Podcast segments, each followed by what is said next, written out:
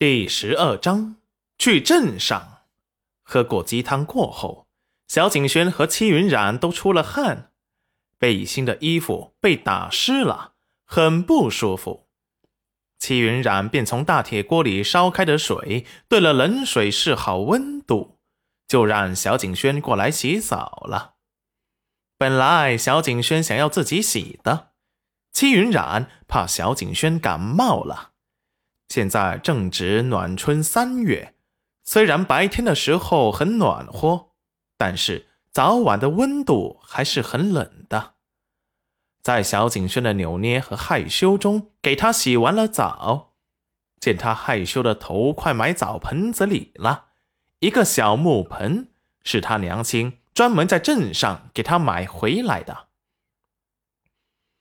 戚云染从堂屋的角落里给他找出来的，洗干净灰尘还能用，只是有点漏水，不过关系不大。小轩儿，我是你干娘，就相当于你的母亲，在娘亲面前有什么可害羞的？小景轩一瞬间抬头，以前娘亲也帮他洗过澡，他都很开心。干娘就是娘亲，不用害羞。想通之后，他便不再扭捏了，任由戚云染为他擦干身上的水珠，穿上他今日做好的衣服。谢谢干娘为景轩做衣服，还有洗澡。戚云染一巴掌拍在小景轩的头上，故作凶恶的说道。我是你干娘，照顾你是应该的。谢什么谢，臭小子！小景轩满眼带着星星，捂住头，幸福的冒泡。干娘没打疼他，反而让他突生了一种有家安心的温暖感觉。收拾好小景轩，就让他自己出去玩了会儿自己开始洗了澡。收拾过后，黑夜降临。戚云染怀中抱着小景轩，睡得安稳。昨夜没睡好，今夜一定得补上。小景轩偷偷睁眼打量着戚云染，干娘的怀中很温暖，跟娘亲一样。可是他娘亲以前夜里要点着油灯刺绣。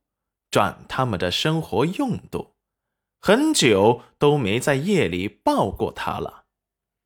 干娘对他可真好，他以后有出息了，一定要报答干娘。带着这些美好的愿望，也渐渐的睡过去了。屋子里简易的床上，不是母子胜似母子的一大一小，竟然有着相同的睡姿。出奇的温暖有爱，月光无声的渗透进屋中，给戚云染脸上打上了柔和的光圈。那张黝黑的脸轮廓分明，此时看上去竟让人觉得惊艳绝伦。第二日，天刚蒙蒙亮，戚云染就醒了过来。换好了衣服，洗漱完过后，就把昨日的鸡汤热了热，再给小景轩煮了三个野鸡蛋，才把他给叫了起来。小景轩起来之后，自觉的洗脸洗漱，收拾整齐之后，就来到了桌边吃饭了。此时，戚云染已经舀好了鸡汤，放在了小景轩的面前，里面有一些蘑菇和鸡肉。再把煮好的野鸡蛋剥好，放入了他的小碗中。快吃吧，干娘不喜欢吃野鸡蛋，干娘啊想多喝点鸡汤。小景轩这才作罢，吃了起来。很快，他们吃完早餐，收拾完时，天已经大亮了。戚云染带上野山参和小景轩去了镇上。途中有人看见他，牛车绕道就赶走了。只听一阵议论声传出：“他不是得了瘟疫，快死了吗？”另一个声音说道：“谁知道呢？你看他身上穿的衣服，竟然比镇上锦绣坊卖的还好看。都是克夫的命，穿这么好看去镇上勾搭谁呀？跟他在一起的那孩子是谁呀？”牛车渐渐远去，里面的议论声也听得不太清楚了。戚云染自己没有生气。小景轩却快被气哭了，干娘，他们太过分了。戚云染这才意识到，小景轩还是个孩子，做不到他这种无动于衷。